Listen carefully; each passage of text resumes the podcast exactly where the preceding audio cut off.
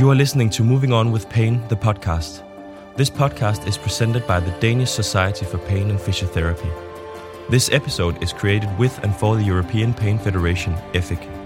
If you'd like to watch the following content in video format, you can visit the EFIC Facebook page and head to videos. We hope you enjoy today's episode.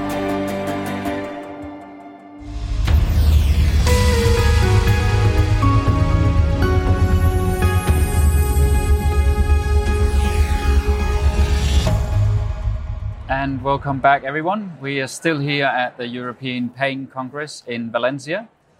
This time I'm here with Professor Jude. Ah, oh, God's sake, why did I not write That's that all down? right. Yeah, we talked Judy about this, didn't we? yeah, we talked about what do you do live when you want to do a retake?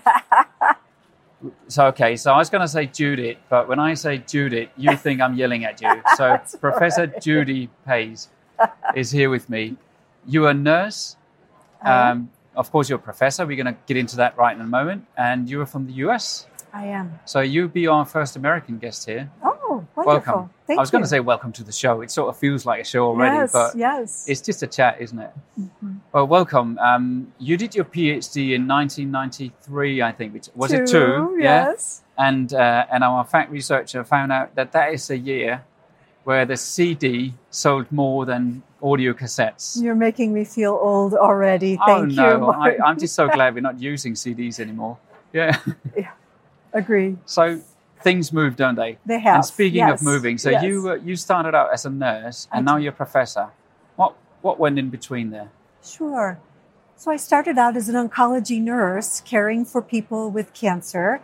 And after a while, it became clear that I, I needed and I wanted more information. So I um, obtained a master's degree, which allowed me to be an advanced practice nurse in the United States. And then um, I was often in scientific meetings like this and was really eager to understand more about cancer pain and the underlying mechanisms of cancer pain. And so I went back. Can I just stop you there? Yeah, so cancer pain. Yeah. What does that mean? So yeah. is that is that a thing, or is it a you know a phenomenon for covering many things, or what is it? Sure. So, cancer pain is a title for quite a few different kinds of syndromes, and we can categorize it in quite a few different ways. And in fact, there isn't always a lot of agreement on the ways we can group these or put them into boxes. One way is to look at whether the pain is related to the tumor or the treatment or something totally unrelated. And since cancer is a disease of older adults in general, we see a lot of pre existing arthritis and other kinds of pain And, syndromes. and you would say that people who have cancer, they are so unfortunate that they shouldn't necessarily have other diseases as well. But that's not how it works, is it? it's not how it works. It doesn't give you a pass. There would be like a fifth of cancer patients as well who have chronic pain in itself, wouldn't it? and they That's would, on top of that, they would have cancer, Mhm. which then these cells can also cause the nervous system to react and cause pain. Mhm.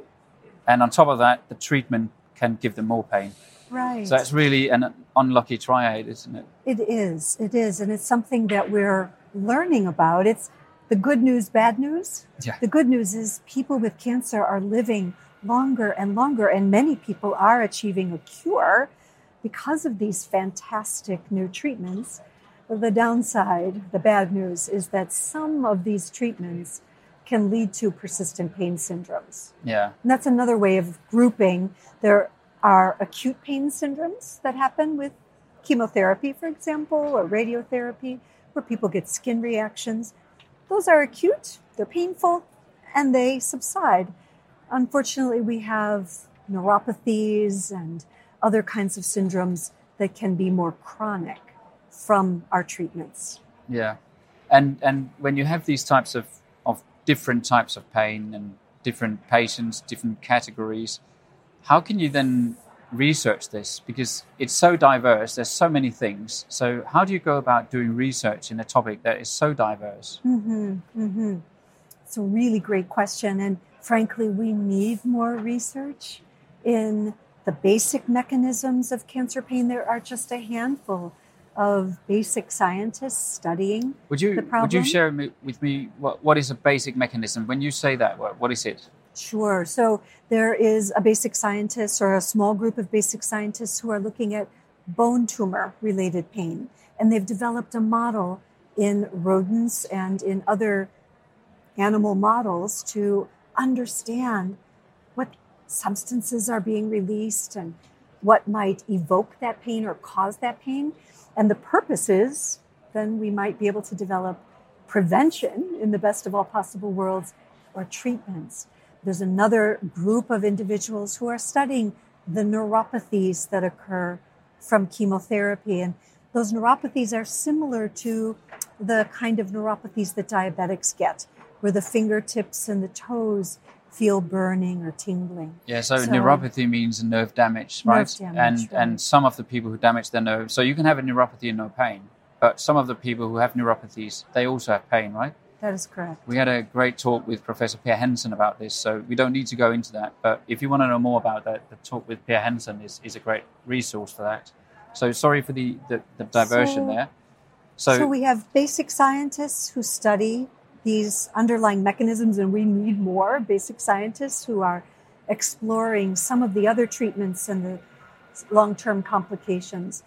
And we have clinicians who are trying to characterize what happens when people experience neuropathy, what happens functionally, what happens subjectively, what does it feel like, and also what are the ramifications? What happens to the individual's ability to move and their performance and their social life? And how all of these pain syndromes just affect all aspects of life.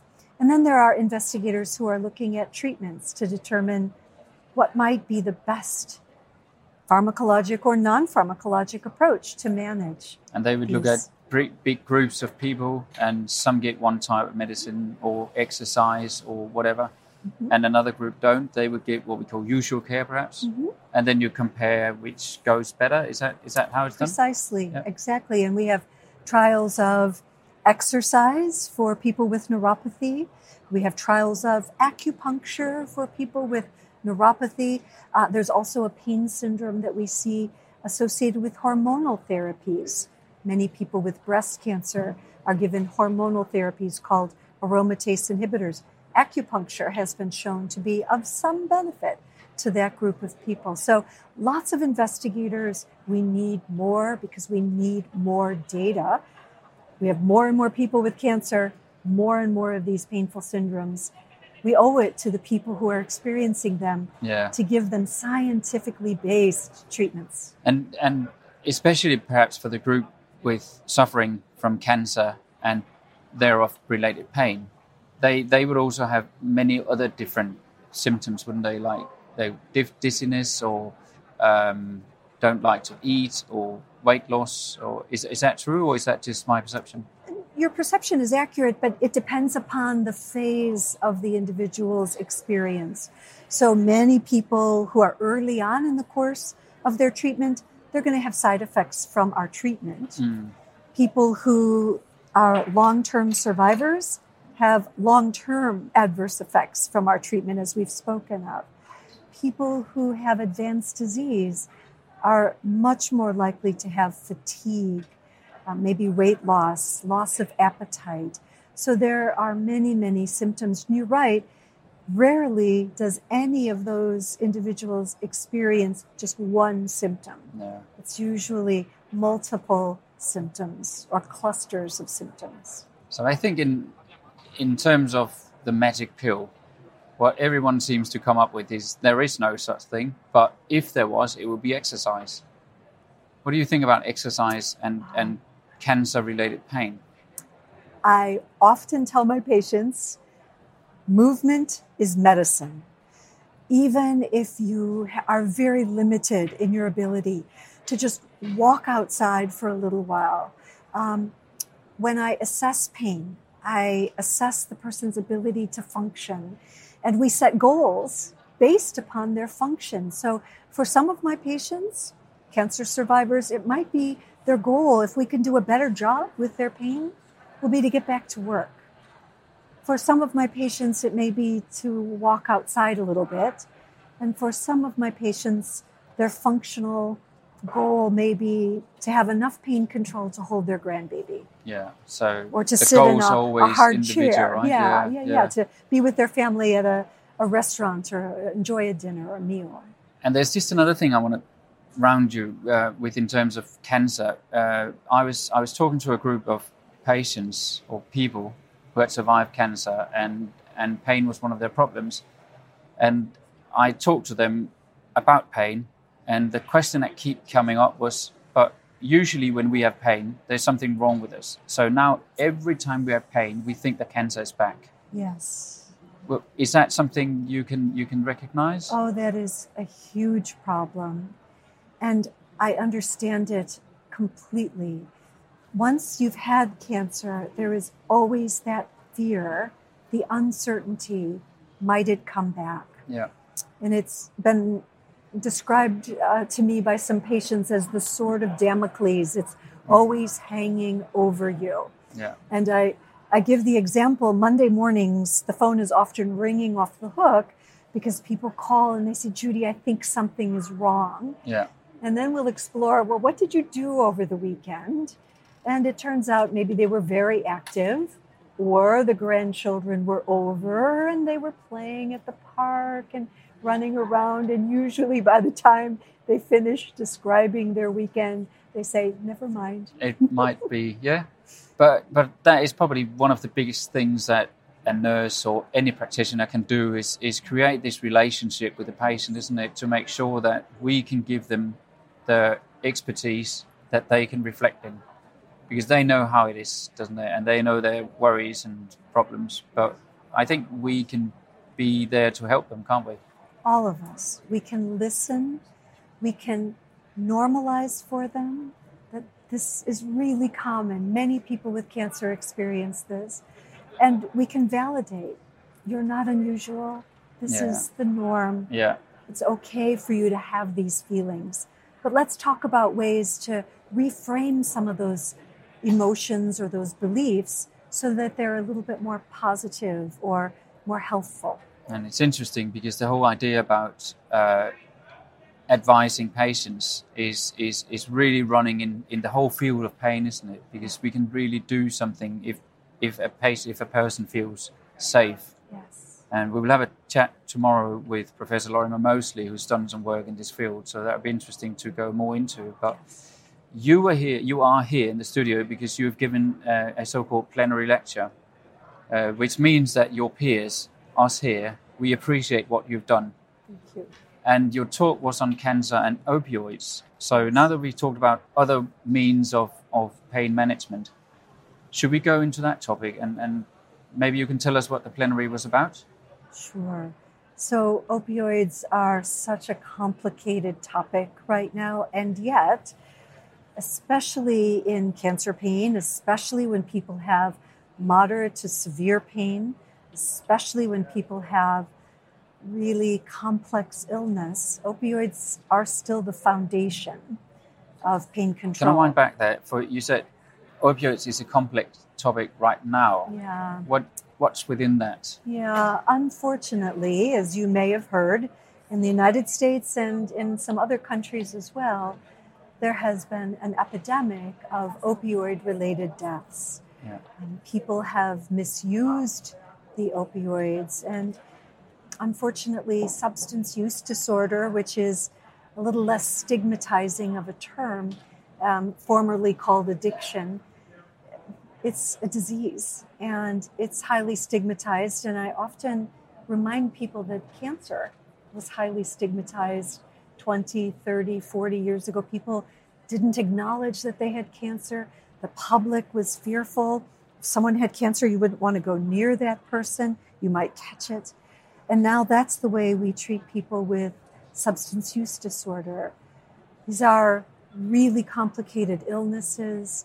And unfortunately, many of the people who have substance use disorder have gotten a hold of the opioids that have been prescribed for legitimate purposes, and they're misusing these drugs. That began in the 90s, in the US at least, and then the legislation changed, some of the formulations changed. It was more difficult for people with substance use disorder to misuse those drugs, and they turned to cheaper drugs such as heroin and now illicit fentanyl. And the problem with fentanyl, can you just elaborate shortly so, on that? So, fentanyl, actually, all opioids are important agents. So, when we They're say essential. opioids, we mean the es- essentially it's, it's from the opium base, isn't originally, it? yeah, they're all in that family. Um, they're sister drugs to one another. So drugs like morphine and codeine and oxycodone and hydrocodone and hydromorphone, and there's a, a large number of these agents, and they're all useful. They all have slight variations. Some people respond well to one, other people respond well to another, and so the opioids are useful in treating cancer pain. Unfortunately, they've been misused, and any opioid can be misused by a person who has risk for substance use disorder. It's not the opioid that causes the substance use disorder. The opioid is what's used by the person with this disorder. Yeah, I think what I've heard is that when so mostly everyone, if you take an opioid based medicine, then there will be a short period of time after that where there's sort of uh, a effect on your body, but that goes away in most people. Is that correct? For most people, there are short term side effects. Yeah. Some people get sedated or a little bit sleepy or fuzzy. They don't quite think as sharp as they did before. Some people get queasy. Um, over time, those side effects go away. Constipation doesn't. The challenge of misuse or substance use disorder is more a function of the person. And boy, we need to understand that as well. There's genetics, family history, past painful traumatic experiences like sexual abuse, PTSD, and then past use of substances or current use of substances are all risk factors for misusing opioids or other substances too. So, so this is troublesome because if if it's validated to use this for some patients, but they are at risk of developing uh, subsequent problems, mm-hmm. how would one decide what to do? Mm-hmm. It's you know by the end of the day, it's binary, do mm-hmm. don't, but it's so much more complex, isn't it? It is much more complex because there are times when you have to. Um, someone with very advanced disease, ethically, if we have very few other options for that person, we need to use opioids. So, what that means is another response, which is how to do this safely, Hmm. how to minimize the risk of substance use disorder. So, that entails a lot of work on our part as clinicians. First, to understand the person's risk, to ask Yeah. them some of these questions, and then to be really careful when we prescribe the opioids, makes may make complicated decisions. Is it the right thing to do? And isn't it?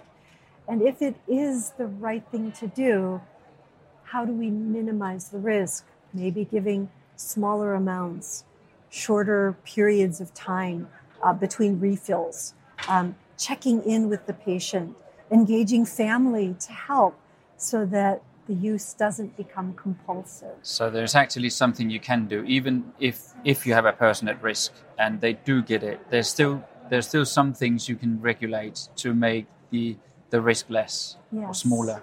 Yes. Yeah. What I find is for that the average person who really doesn't have risk, all the media attention has really frightened them. Yeah. And they hear about fentanyl and they don't want a fentanyl patch for their cancer related pain, or they're very fearful that they're going to become addicted because some celebrity just announced their addiction or died from an overdose.